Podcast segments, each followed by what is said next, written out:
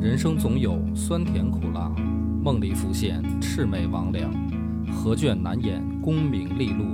举杯一满贪嗔痴狂。野史下酒四电台，道出不一样的精彩。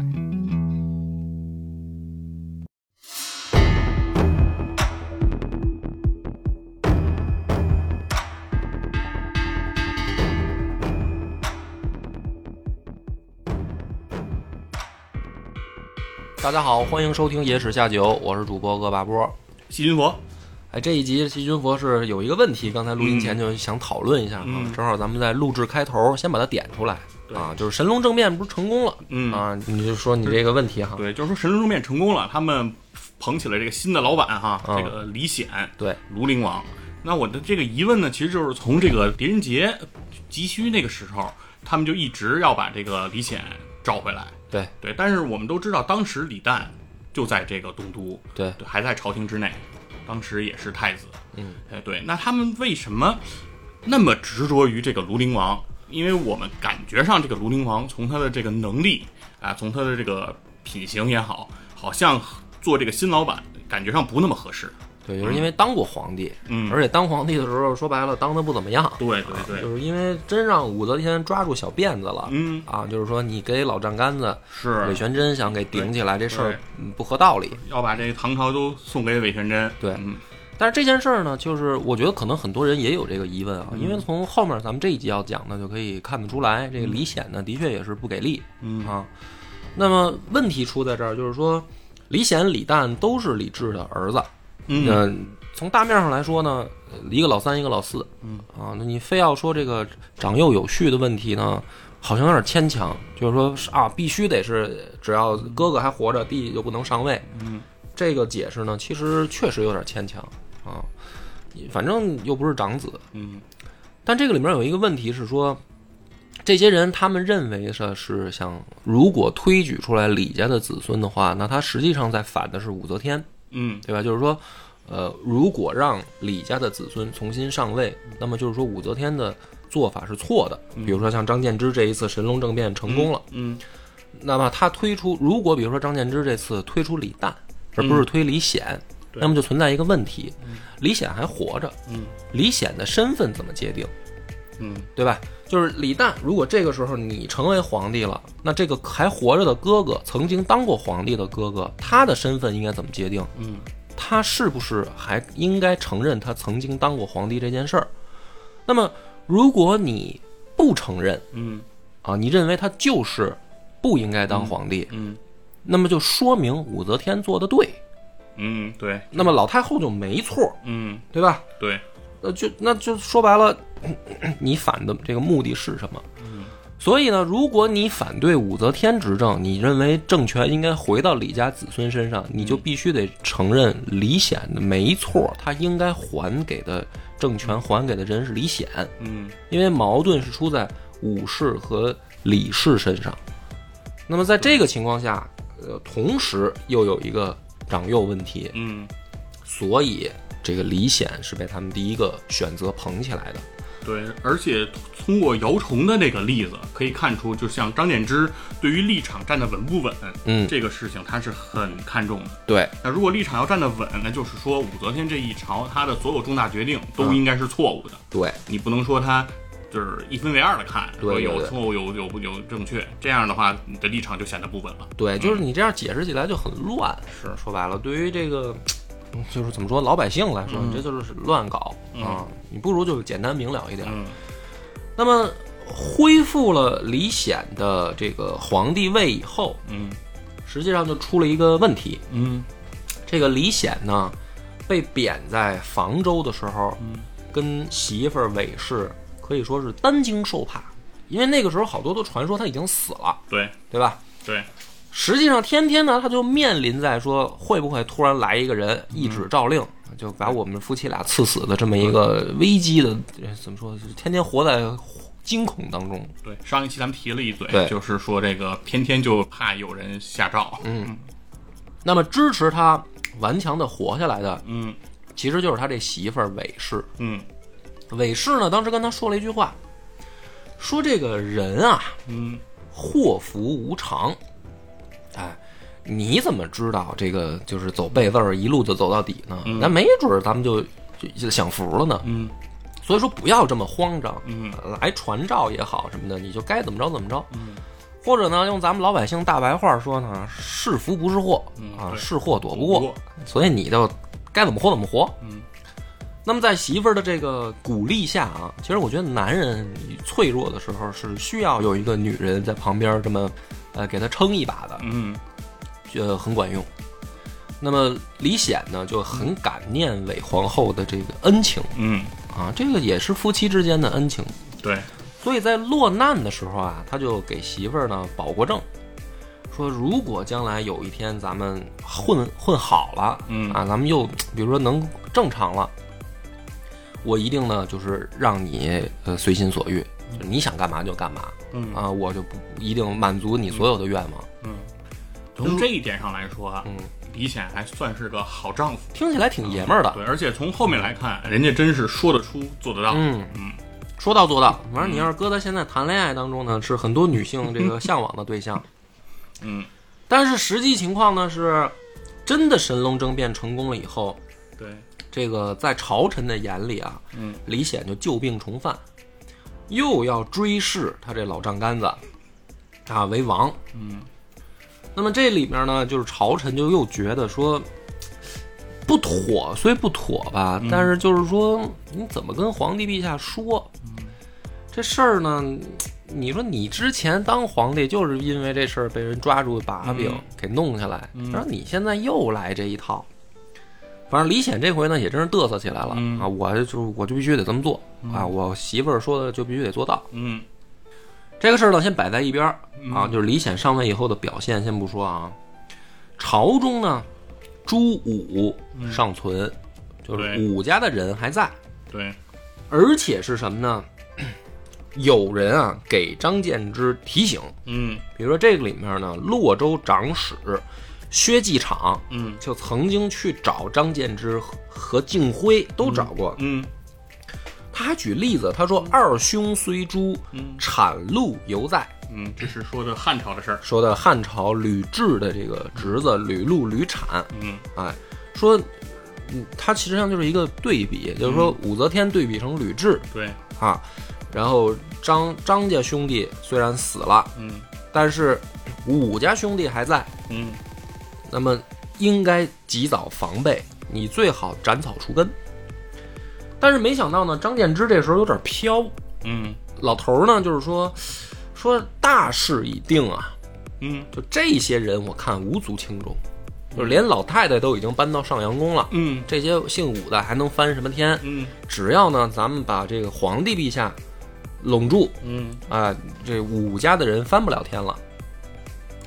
还有呢，比如说这个朝议尉刘幽求也去向还彦范嗯去提醒，说三思尚存，就指的是武三思，武三思还在，嗯呃，你们要想这个晚年安享、嗯啊，领退休金养老，你们最好把这五三思处理了，就更具体了，就别说朱武了，就是你朱武都不动，五三思你也得给解决了。嗯结果呢， 说这个还彦范啊和敬辉这些人啊，就是付之一笑， 没当回事儿。那么实际上这个情况下，呃，薛继场和刘游求他们担心的还真是有道理。看起来这个武三思已经翻不了什么局了啊，嗯人家还真就翻成了。嗯首先第一个呢，就是中宗李显嗯的第七个闺女叫安乐公主嗯。这个安乐公主嫁给的就是武三思的儿子，嗯等于武三思跟这个李显两个人算是儿女亲家亲家这样一个关系嗯啊。那么这个安乐公主呢，又恰巧是李显被贬房州的时候生下来的孩子，对，所以呢，一方面就是说危难之中嘛，嗯对于亲情本身就看重。嗯，众众叛亲离嘛，你想你被贬的人了，谁还对搭理你？对，所以对这个闺女呢，就是格外看重。另一方面呢，这闺女长得也好看，也聪明，所以就特别喜欢。嗯那么是当时呢，就是李显刚刚回到首都，不是复位了吗？嗯恢复成太子的时候，武则天就让武三思的儿子武重训娶了安乐公主，就两个人结了亲家。所以在这一场这个政变当中呢，嗯武三思通过这一层关系，算是没有被搞死。嗯，这毕竟是儿女亲家。 是，另一个呢，就是说武三思当时在这个初入后宫的时候啊，嗯是一个老色鬼的这么一个形象啊。然后呢，天天呢就想着这个怎么逮个妞儿，嗯逮着谁了呢？就逮着这个上官婉儿 了啊！这又是出自《控鹤间秘记嗯嗯》，说上官婉儿呢，这个也是少女怀春嗯啊，弄不了张长宗兄弟，嗯不是让老太后嗯这炸毛了吗？嗯说那咱也得弄个人啊，是要不我这个天天就是虽再再能写诗，嗯再能作文，我这总得有个依靠啊，我是个女人嘛，就跟武三思勾搭在一块儿了。嗯然后呢，在这个神龙政变以后，这个李显啊、嗯也看上上官婉儿了，嗯然后就偷也没有偷摸了，就把这个上官婉儿封为婕妤嗯，啊，就是纳为后宫的这个固定成员之一。对，天天呢就跟这个上官婉儿就腻咕，腻咕的同时呢，这个上官婉儿就接近了韦皇后，就是李显这媳妇儿。嗯跟李韦显这个就是韦皇后一接触啊，嗯发现这个韦皇后啊，也是一个就是说，嗯，怎么说呢？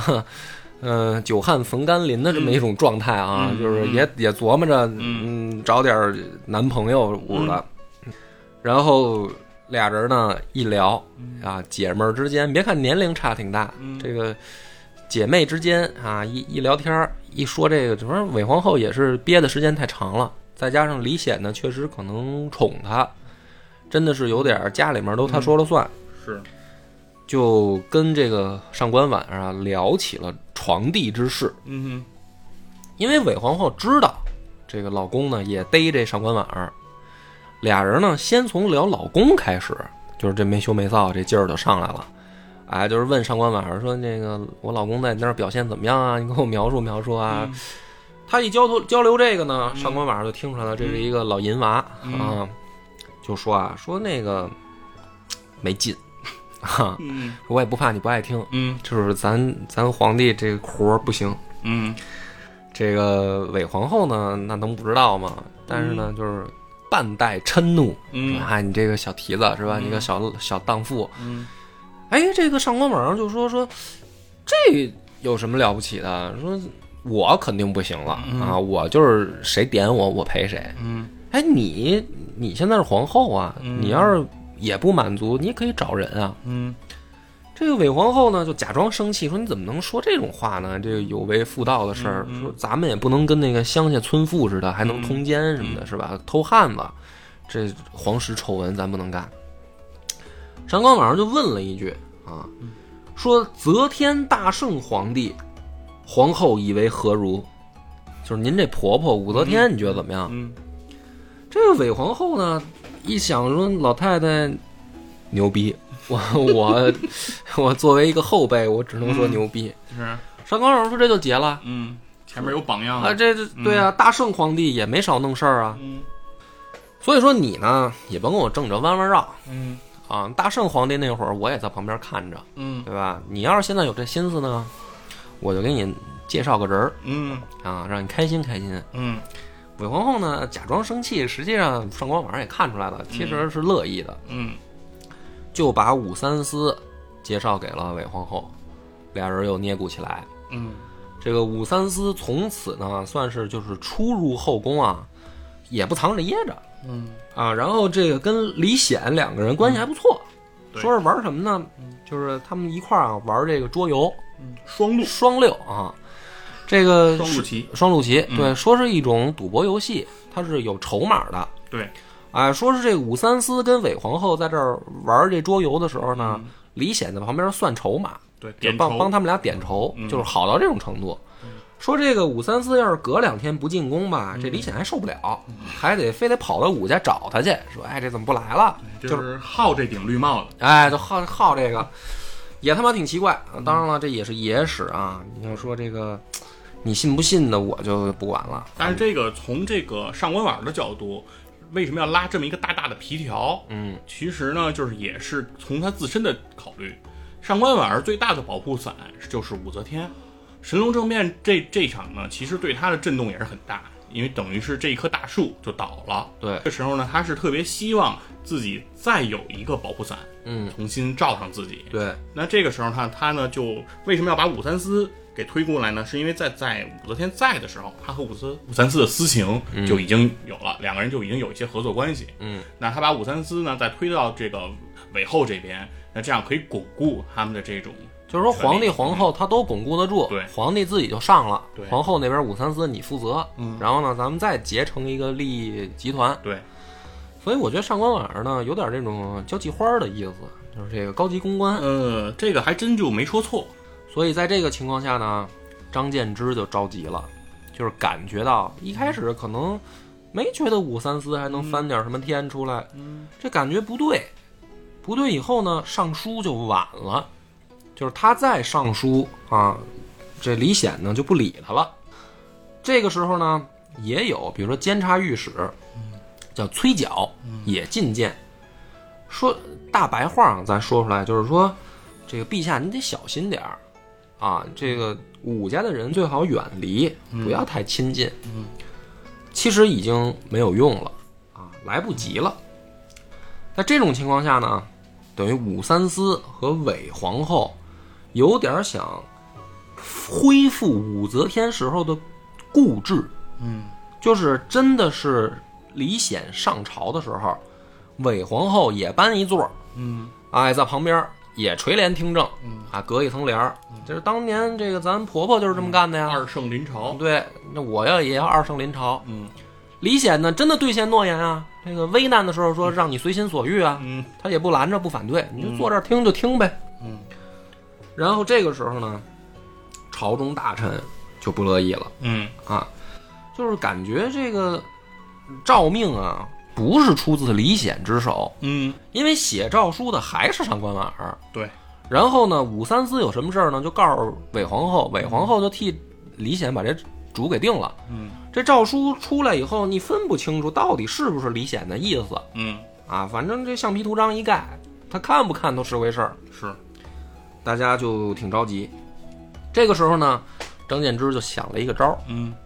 就是说咱们呢得在这个利益集团里面安插咱自己的眼线。嗯于是呢，就找了一个人，这个人叫崔实对，啊。崔实，崔实呢，当时官儿不大，嗯就是叫考功员外郎，嗯哎不是什么大官儿。嗯小伙子呢，能说会道，啊，这个挺机灵，嗯哼就是八面灵通，是，这么一个人。于是呢，就把这个人嗯安排到了武三思的身边儿，嗯就是说你啊，帮我们听着点儿，看着点儿，这帮人最近干嘛呢？嗯啊，有没有什么这个坏主意嗯啊？如果他们有什么想法呢，你及时告诉我们。对，可是这个崔实呢，跑去找武三思以后呢，反而投靠了武三思。就这个无间道无间让道他玩的呀，这是混成黑帮老大了，那个意思就是嗯朝伟那话，说三年之后又三年，我眼看就是扛把子了。嗯啊，这个崔实就投靠武三思了，然后反而把张建之这边的事儿都告诉武三思。对，这个时候呢，这个还有一个人，等于促成了武三思的这个怎么说呢，叫呃警惕。嗯这个人呢叫郑殷，啊，郑殷呢原本是那个一个参军嗯啊，而且还是外州的，就是他好像是我没记错啊是宣州司事参军，嗯而且呢，还是因为贪赃枉法出事儿了，哦然后他跑回了东都，啊，就跑到洛阳来。嗯他跟武三思原本私交不错，跑回来以后呢，实际上他的目的是说，我这儿出事儿了，大哥你得罩着我嗯啊，就连夜去见武三思。见武三思以后呢，直接就大哭不止，嗯就是先就是就是鼻涕一把眼泪一把就开始哭，嗯哭完以后呢，武三思呢就是说，哎呀，兄弟肯定是碰上事儿了，嗯本想安慰几句。嗯然后呢，这个郑殷呢又开始哈哈大笑，这个给武给武三思都笑毛了，说这嗯算是脑子有病是吧？刚哭又笑这疯了，啊，说你怎么回事啊？嗯郑殷呢就说啊，说我刚刚见到你的时候大哭，嗯是因为我担心你，你有大祸临头。嗯但是我后来大笑呢，就是因为咱们现在相见了，嗯我一想啊，你这个大祸，我能帮你转危为安，嗯所以我大笑，就是搞这种故弄玄虚嘛。这是说客的嘴脸。啊，这武三思就很奇怪，说我有什么大祸临头啊？嗯然后这正音就说说你想想啊，嗯你现在虽然在朝中如鱼得水，嗯那么你的势力比当年的太后嗯武则天怎么样？那武三思说肯定是不如啊，那比比不不了了，我肯定是不如这个、嗯我这姑姑啊。嗯哎，正音说招啊，嗯那张建之这帮人现在把老太后弄下去都易如反掌，你现在的势力还不如武则天，你岂不是大祸临头？这些人难道不想弄你？嗯，这不是前面这个等于崔实对也把这个计划嗯嗯什么把张建之那边的事儿都告诉武三思吗？是武三思呢这么一想，说你他妈说的真有道理，嗯，那咱怎么办？你不是说能帮我转危为安？对那你给出个主意。然后呢，这个郑音就说啊，说嗯其实咱们可以这么搞，把这个张建之为首发动神龙政变的五个人呢，明升暗降。嗯，他们现在呢把握朝中的政权，都掌实权。对，掌的是实权，都是在关键位置上。嗯是把他们明升是什么呢？封王，嗯给他们王爵，嗯但是呢，让他们远离政务，这就叫明升暗降。嗯等他们远离了政务以后，咱们就可以慢刀割肉，一点儿一点儿削弱他们。嗯这个武三思琢磨了一下，说：“你说的这个靠谱。”于是呢，就给李显上书，嗯封张建之为汉阳王，还彦范为扶阳王，然后敬辉为平阳王，袁术己为南阳王，崔玄伟为博陵王，嗯然后罢之政事，就是你们就没有实权了，但是你的名头是你现在是王了嗯对，看起来呢也不错嗯啊。政务呢就找了两个人来接替，嗯一个呢叫唐修景，一个叫窦卢亲望，这两个人分别担当左右仆射嗯啊。实际上是什么呢？这个咱们看《长安十二时辰》的时候、就知道，嗯，是不是什么所谓的左相右左相右相，是吧？嗯其实说的就是这个左右仆射。嗯那么可能有的人就问了，说这个左右仆射为什么可以比拟为相权、嗯，啊？就是唐朝什么时候变成这样的呢？他上边其实应该还有一个人。对，嗯左右仆射上面原本应该是尚书令，嗯但是尚书令呢，因为李世民嗯，曾经担任过，对，所以呢，就是皇帝当过的官儿，那个后面你谁来接替就有点不太合适。对就好比说这个伏地魔当过黑魔法防御课的老师，嗯后面当这个老师的就出事儿，所以大家就嗯避讳嘛，避讳嘛，就是这个官位不是没有了，还在，只不过就是常年空着。对，虚虚之，虚设，嗯，实际政务呢就交给了左右仆射。对那么实际上朝中的政权主要就是左右仆射说了算，嗯因为这两个人呢，一般就是封为仆射，会兼中书门下二省，嗯封为同三品。讲到这儿的时候，你就明白了，说这个武王就是张建之为首的武王，实际上就已经远离权力中心了，嗯对，提拔了两个人作为替补。这个时候呢，这个羽林将军杨元衍就是参与神龙政变的这个人，嗯他很机灵，他最先嗅到了危险，嗯他就开始呢上书嗯说呢，我有一个这个宗教的美好愿望，嗯我想当和尚嗯啊，那个我不想当官了，嗯我要削发为僧。嗯然后呢，这个上去以后呢，李显呢没批，啊，嗯哎，就是一般古代是这样的，就是你辞职什么这些事儿呢，皇帝也得看用不用嗯啊。那皇帝想用你，你也不许辞职。对，他这杨元衍呢，就连续上书，就是我真的想当和尚、嗯啊，我对于佛教有一个美好的憧憬。嗯这个时候呢，敬辉啊，他们还没意识到危险，嗯，政治敏感度不呃，够，不够，没有这个杨元衍高。有一次跑过来呢，就找杨元衍开玩笑，嗯因为说这个杨元衍呢是一个大胡子，啊，长得有点像胡人，啊，他就开玩笑嗯说：“哎，你这个事儿你别直接上书，你跟我说呀，嗯我让皇帝保证给你把你这个胡头给你坤了， 嗯坤了就是说给你把你都刮光了嘛，嗯是一种刑罚，是开玩笑，嗯就是说你这还不好办。嗯这个杨元衍呢就劝他，嗯没明说啊，嗯说我是认为啊，功成身退，嗯不退必危，嗯，我不是想当和尚，嗯我是觉得呢，我现在已经到了顶点 了。是我不是被刮胡子，啊，对，这胡子的事儿是小事 儿，但是实际上我是觉得，哎，安享晚年挺好。对，已经嗅出了危险嘛，对，敬辉呢倒也没傻到那个程度，嗯听他这个话呢，就也听出了几丝味道，嗯就是说，其实大家是同一条绳儿上的蚂蚱，嗯你有这个担忧，我也有，嗯张建之呢就也有了。对啊，这个集团里面也开始弥漫了一种这个危险的不安的气氛。嗯于是呢，张建之呢致仕，哎，就是说奏请致仕，退休了，我退休了，我要干不动了，因为他这个年纪确实也该致仕了。嗯对，但是呢，就是说您也就嗯别致仕了，你这样，你不是襄州人吗？嗯你就回去当襄州刺史，嗯就是你当地方官。于是呢，这个张建之算是退出了权力中心嗯啊，回到襄州当刺史。嗯去了以后呢，这个没过多久啊，说黄河发大水，淹到什么程度呢？嗯，一直波及到了荆襄。你想黄河发哦黄大河水，流域已已经，经波及到荆长江流域了对，到长江流域了。嗯这个时候呢，这个朝中就有人上书啊，右卫参军宋务光，嗯，他就上了一封书，书里面这么说的，嗯，说这个水啊主阴嗯是吧？在中国人五行啊，嗯水主阴嘛。说这个预示什么呢？嗯啊说这个阴盛阳衰了。什么叫阴盛阳衰呢？就是后宫干政了。嗯这个后宫干政呢，这皇帝陛下呢，你应该三思啊。这个后宫里面哪一些后党后族的势力，是不是应该稍微的降一降？嗯你看老天爷都给你提醒了。嗯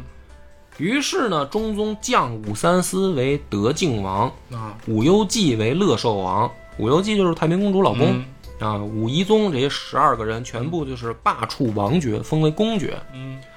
表面上看呢，好像宋武光的这封奏书还管用是啊，好像是这么回事儿。嗯但是呢，爵位啊，它跟职务没关系。对所是以说相当于荣誉称号，对，所以读历史的时候呢，好多人就犯懵，嗯老觉得说这个职位跟啊，当然一般情况下你有爵位肯定也有职位啊，嗯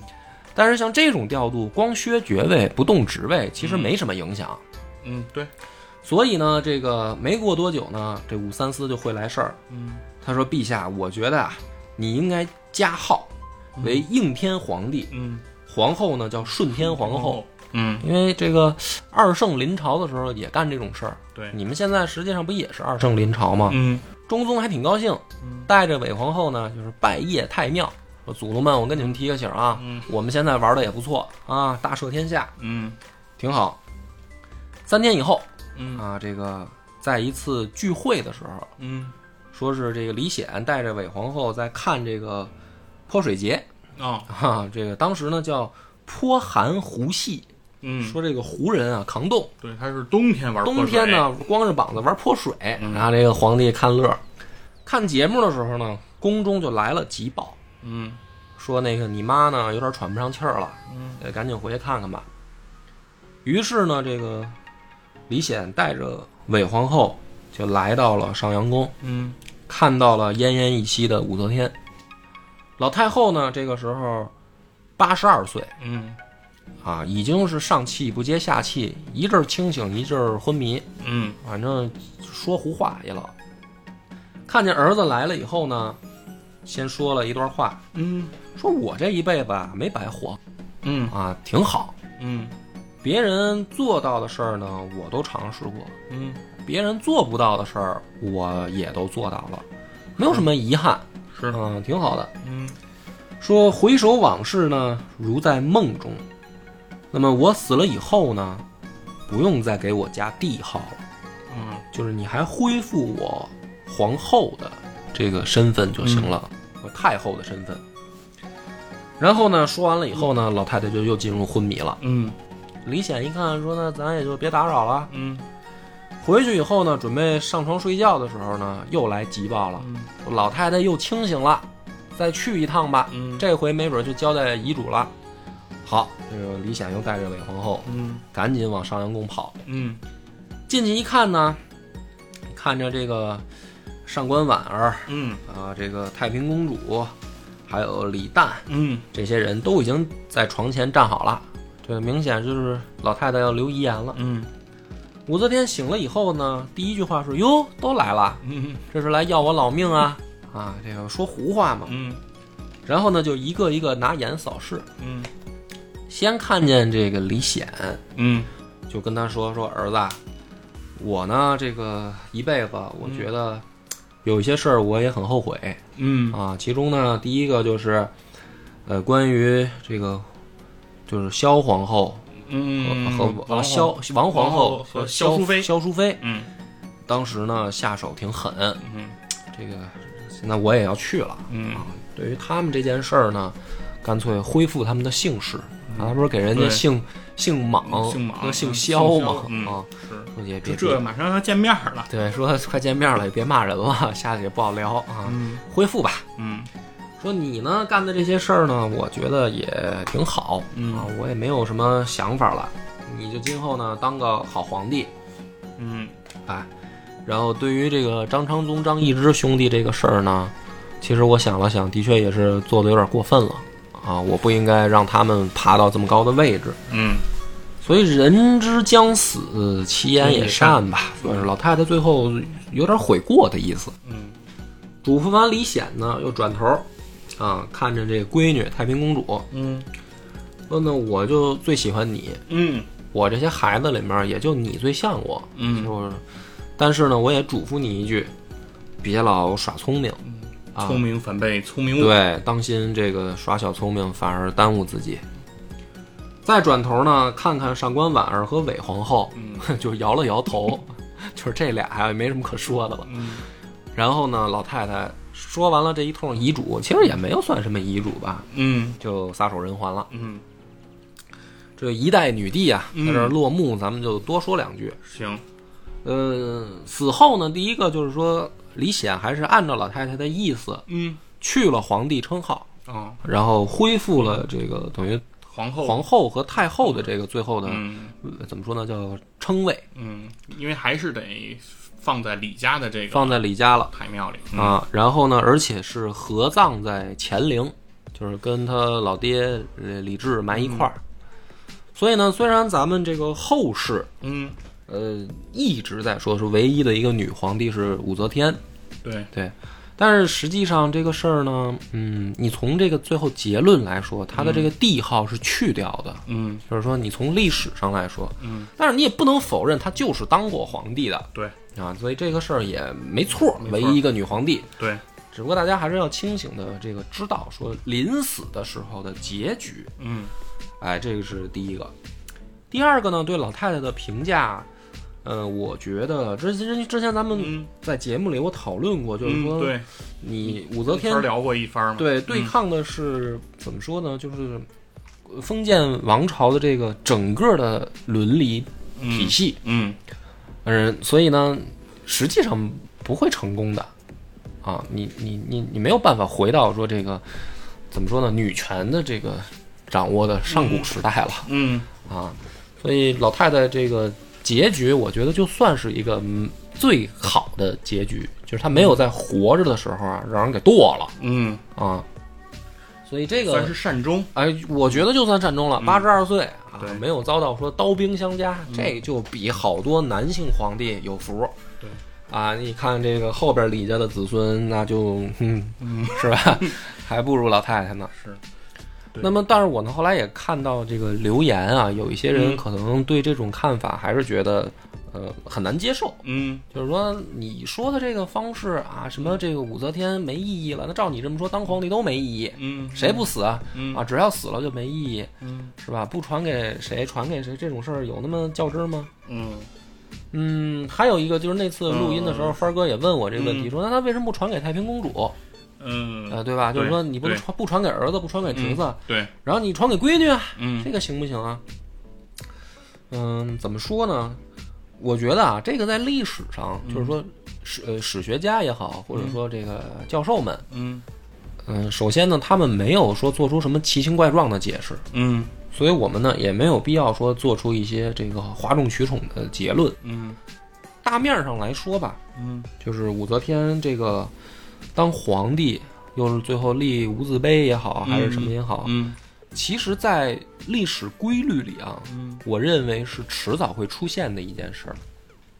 嗯什么意思呢？嗯就是说上千年的这个中国的历史，嗯这个里面，嗯，在政治权力中心有几种角色嗯啊，皇权、皇权后权、后权相权，嗯对吧？然后你再加上一些边边角角的，比如说这个太监、嗯，宦官，宦官嗯这种这几种角色呢，他们在这个上千年的过程当中，总是要有一些尝试。这种尝试就是说，有没有可能发生对历史进程也好，对权力中心产生影响的事件？嗯那么从概率上来说也好，从规律上来说是必然会有的。嗯就是说，不出一个武则天嗯啊，也会出一个什么李则天、王则天，可能不出现在唐朝，嗯也许出现在日后，比如说宋朝、明朝、清朝，不一定，嗯，对吧？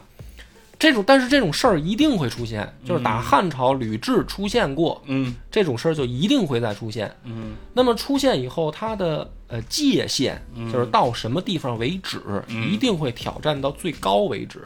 嗯就比如说吕雉是我临朝称制，我掌握实权就行了，但是呢，我不改自己的称号。嗯，比如说他这个已经做到一个上限，嗯那么后来尝试的人嗯一定会打破这个上限，就是他一定要再往上试一把。嗯所以武则天的出现，在我看来其实是一个历史的必然。嗯这个是，嗯，我觉得可以定论的，我我我认为我可以定论的啊。嗯，然后我我我要补充的话呢，我会觉得武则天的这个尝试，我认为一定它也是会发生在唐朝啊尤其是在盛唐以前的这个唐朝，嗯，而到了这个宋朝之后，程朱理学的这个宋朝啊有刘娥呀、啊，是 吧？对，但是程清朱朝有慈禧啊，对，但是程朱理学的这种框架，这个禁锢就更加的深嗯、刻。那是的，啊，所以说，我觉得反而是在唐朝这样一个比较开放、比较多元的这个时代，这个东西嗯是几率更大。是对，是几率是会更大的。嗯，而其实我们反过来看啊，其实我们聊了这武则天，今天算是结束了。所以回过头来看，其实武则天的这个一生当中，其实我们聊到了很多说脏唐烂汉，对吧？说武则天的很多这种呃。这种淫乱后宫啊，这些事情非常的多。那我觉得呢，首先一个是咱们首先也得看一下，就是理智出来说，历史是谁写的？嗯，对，不管是武则天也好，嗯，上官婉儿也好，嗯，太平公主也好，韦后也好，他们这里面都有一个共同的身份，那就是后面唐明皇李隆基的政治敌人。那就是说，在李隆基向上攀登的过程中，这些人都是他的阻力。嗯，但而且他们又都是女人。其实到女人来去书写这个史书的时候，我觉得这里面其实会有一定荡妇羞辱的这个成分。就是请了这个水军专门往人 身、人身道德方面攻击的这种对这种感觉。对对，也许就是说未见得。我们我们这么说，说武则天他们这个啊淫乱后宫，嗯啊，那我们往前要说说独孤，我们说长孙啊，是都特别的这个啊这个这个这这这叫什么贞洁烈女，这这这这走这一卦吗？它也不一定。但是呢，历史上这一块的描写是就没有的。但是武则天这一段呢，可能它也有，但是我认为会有一定的这种啊、在这个立场上，在情感上的放大。所以这也是说，像《空鹤间秘记》这样的这个读物吧，它在这个后世它的影响会比较大。我认为也有一定的关其系。实我倒是觉得这个事儿呢，你不用替独孤伽罗和嗯这个长孙他们这么长脸、啊。呃，有没有的呢？反正没写。嗯至于《空河间秘记》呢，其实大家也公认是野史，就是肯定是过分、过分描写。嗯但是换句话说呢，武则天她作为一个政治家的这种角度去评判，嗯对首先你你攻击一个政治家个人作风这种事儿啊，其实挺挺八卦的，就是嗯对也这个没有什么意义。这不就是马克吐温竞选州长的情节？对，就是说这种事儿，这种嗯你人是人个人生活作风问题，跟他从政能力，这是我觉得两回事儿。啊，流氓就没有能但力嘛。但是说这个嗯从咱们咱们要从从政上来讲，其实也有，比如像武则天和上官婉儿在颁布一些律令的时候，里面会有一些轻徭薄赋这样的一些啊政策。嗯对那这些政策在后世去解读的时候呢，会怎么认为呢？说是这是在邀买人心。嗯，那这我觉得这个其实就已经是从动机来推这个 行这个行为了。嗯，这个行为本身怎么说呢？这叫什么啊、呃圣人问行不问心，问心世上无贤人。嗯对对吧？就是说你从动机看，那你永远也不知道他是怎么想的。所以从一个政治家的角度去评判武则天的话，我倒是觉得呢，老太太其实挺牛逼的嗯。啊，就是说，在这个大唐一朝，老太太斗完群臣 是吧？斗斗这个，呃，斗舆论，对斗完舆论，然后又这个斗天命，